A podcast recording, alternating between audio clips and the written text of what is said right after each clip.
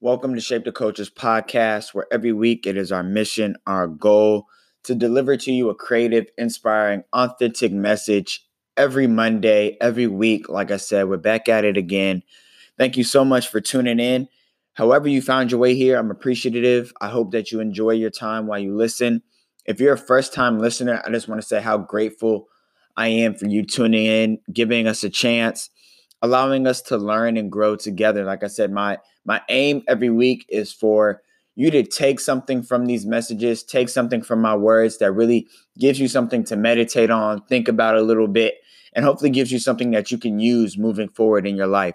And I always hope that you come back and continue to listen and even go back and listen to a lot of our previous messages because a lot of the things that we talk about connect throughout the series that we're currently in and throughout the previous series that that we've done. You know, like I said, this is a journey as we learn and grow together. If you're a continuing listener, I just want to say thank you so much for continuing to listen, continuing to tune in, checking us out every week, every other week. Even if you only tune in once a month, I appreciate it so much. Thank you for all the commentary. Thank you for all the feedback and reviews.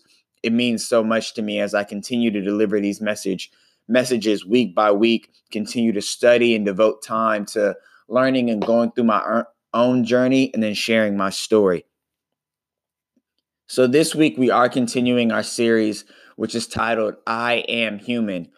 And really, the purpose of this story was for us to talk about some of the things that I think we all go through as humans. Um, I think our human nature is connects us, and we all go through similar trials and tribulations, celebrations, mentalities, attitudes, and habits. So we've been talking about, we started with talking about how as humans, we all have this need and want to be great. None of us want to be nameless. We all want to be known for something. We all want to reach our highest selves. And then that led us to talking about timing because for us to believe in God and the Spirit of God living inside of us, we have to believe that God's timing is perfect and that our journeys are appropriate for what we're going through. So even our setbacks, our delays, and what we may consider mistakes, or even those slow periods of life, they're purposeful. And even in those moments where we feel like we might be rushing and life is moving too fast, that is purposeful. And so then we talked about being mindful and cautious not to crash out. And that really was more about the power of our tongue and how sometimes the words that we speak, we have to hold ourselves accountable for our words and our actions. Because, like I said, if we believe in the power of God, the Spirit of God, then what we say will come true. And our thoughts and our words will begin to manifest themselves.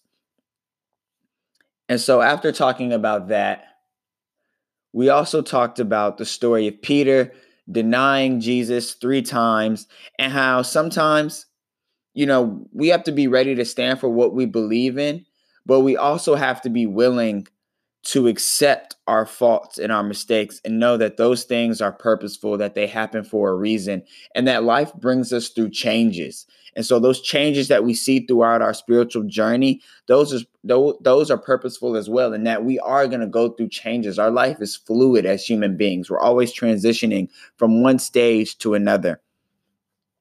So this week we are continuing that series, but I am going to go to a new book. We've been in the book of Luke and John, but now I'm going to the book of Acts. And I'm going to read from chapter 1, verses 1 through 11 and tell us a really a story about what happened after Jesus went through his resurrection, after he he left again, he ascended to heaven, and we're going to talk about that a little bit. So I'm reading from book the book of Acts chapter 1, and it reads like this. In my first book, I told you about everything Jesus began to do and teach until the day he was taken up to heaven after giving his chosen apostles further instructions through the Holy Spirit. During the 40 days after he suffered and died, he appeared to the apostles from time to time, and he proved to them in many ways that he was actually alive. And he talked to them about the kingdom of God. Once, when he was eating with them, he commanded them, Do not leave Jerusalem until the Father sends you the gift he promised. As I told you before, John baptized with water, but just in a few days, you will be baptized with the Holy Spirit. So when the apostles were with Jesus, they kept asking him, Lord, has the time come for you to free Israel and restore our kingdom? He replied, The Father alone has the authority to set those dates and times, and they are not for you to know. But you will receive my power when the Holy Spirit comes upon you, and you will be my witnesses, telling people about me everywhere in Jerusalem, through Judea, in Samaria, and to the ends of earth. After saying this, he was taken up into a cloud while they were watching, and they could no longer see him. See him. And as they strained to see him rising into heaven, two white robed men suddenly stood among them. Men of Galilee, they said, why are you standing here staring into heaven? Jesus has been taken from you into heaven, but someday he will return from heaven in the same way you saw him go. And so this week, continuing our series, I Am Human, we are going to talk a, a, about a part of our human nature that comes as naturally as timing, change, and our need for greatness. Another key ingredient of being a human is our ability and access to be a witness. And I think this is interesting because being a witness may sound simple, but being a witness to the power of God is something I think we can often overlook if we don't have the correct perspective. We have the ability as humans not only to see, but to think about what we saw, to meditate on what we've watched, and we have the power of thought, which allows us to be changed by what we have witnessed. Continuing to use the story Uh, Peter and the disciples illustrates how powerful being a witness can be. It's true that the Spirit of God wants us to be witnesses because, as a witness, we have stories to tell. And we see this illustrated in the story above. Jesus acknowledged that he was planning on the disciples being his witnesses and going on to share his story and spread his message. This was all intentional. And when you are a witness, you are more than just an innocent bystander. You are somebody directly involved. And being directly involved in the spreading of God's message provides you with power and protection. And that's why the title of this message is Witness Protection. And in the verses we read above, Jesus makes this a known fact. He makes it a point to explicitly tell the disciples, who are actually now apostles, that they will be used as his witnesses.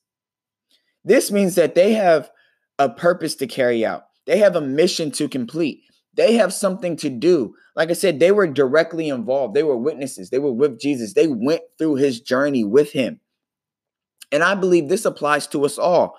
We've all been witnesses to miracles, either in our lives or the lives lives of others. We all have a story to tell and a reason to share that story. Sharing stories is literally how we help each other pro- progress through life. And so, one thing that I think we will often underestimate as human beings is the power behind our stories and what we've witnessed. Being a witness means that you have endured, you are a survivor, you are protected, you have favor. And we have to take pride in this fact as human beings that, you know, that we were able to survive and endure something that we witnessed trials and tribulations, storms and waves. We must find strength to share our stories because we were strong enough to be witnesses to the power of God. And your story simply matters because it happened and it happened to you. We don't have to have the most extravagant or painful story for it to be important. It's important just because it's a story and it's a memory for you and it's an experience, a lesson. If we believe everything in our life happens for a reason, then we must believe we have our story for a reason too. The, the stories of Peter illustrate this beautifully for me. Through his story, we saw a man who walked with Jesus, who even doubted Jesus, discovered that Jesus truly was the Messiah, and then still denied Jesus three times. And then we see a man who wanted greatness and went through all the emotions that chasing greatness comes with. And through Peter, we saw how these lessons turn into a beautiful story. As an apostle, Peter and the disciples' only mission was to go and spread the gospel. His journey was to travel around the world and literally just share his story. The gospel is translated to be the good news. And the good news is the story of your trials and tribulations and your victory that's awaiting you on the other side. This required that he told people about the good, the bad, and the ugly details that led him this far. Peter couldn't just tell them, Oh, here I am now, a great man of God, telling you that God is great, God is holy. No, he had to be able to tell people, you know what? I used to be down and out. I was a fisherman, and when I first encountered Jesus, I fell down on my knees because I just felt so sinful.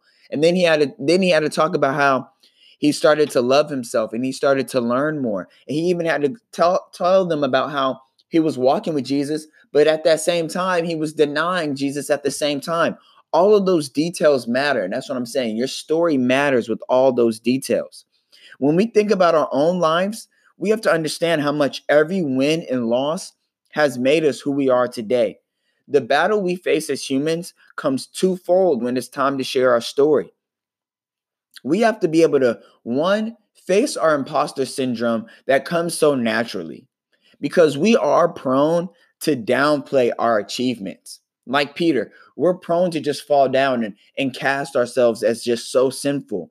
It takes time for us to learn how to internalize that we can be great. We can be successful. We can be, and we're allowed to be happy. We have to learn to accept that good things happen to us and we deserve those accomplishments. The other half of the battle we face is understanding that bad things do happen to everybody. Not because you're a bad person, just because bad things are natural. We all go through down periods, we all take losses, and we all have mistakes to learn from. This duality is literally the essence of being a human being. Life is a constant ebb and flow of high tides and low tides. It's living in this balance that we find our protection as witnesses. The Spirit of God is forever at work inside of you and all around you. Your life is flowing naturally with the ups and downs so you can be prepared to share your story. You have to find power in your story. I find it interesting that when Jesus tells them about the power of the Holy Spirit, he links the power directly to their ability and calling to be witnesses. We find power in our ability to share. As we learn to communicate what we're going through, our strengths grow, our connections go deeper, and we build off each other's mutual strengths and weaknesses. And so we are under witness protection at all times because the Spirit of God lives inside of us. And as long as we have a story to tell and we continue to find strength in telling our story, we're going to protect it. Each and every one of us is protected because of our story, because we have experiences to go through. And one thing that I find interesting that I want to close on is in these verses that I read, it starts off in my first book. The book of Acts is written by the same person who wrote the book of Luke, and that's Luke. And so, Luke, even himself, just writing his story, shows us the power of being a witness because Luke wasn't a disciple, he wasn't an apostle, but he was a witness and he had a story to tell. And his method of expression was writing, but he was protected because he was sharing his story. He was learning the lessons with the disciples and the apostles. And that just shows us how powerful it is to be a witness because you never know the impact you'll have just by simply sharing your story, sharing the lessons that you've learned, sharing the wisdom that is just deep inside of you that each of us has because we each have the spirit of the creator inside of us. So I want us to really take that to heart, take that home. Like I said, thank you so much for listening to another message from Shape the Cultures podcast. Make sure you visit us at shapetheculture.org. You, su- you can subscribe on your favorite podcast provider. You can also subscribe on shapetheculture.org, and I can send you the message directly. And however you found your way here, just reach out and say, you know, what you learned. Give me any feedback, constructive criticism that you may have. I'll talk to you guys all next week. I love you all.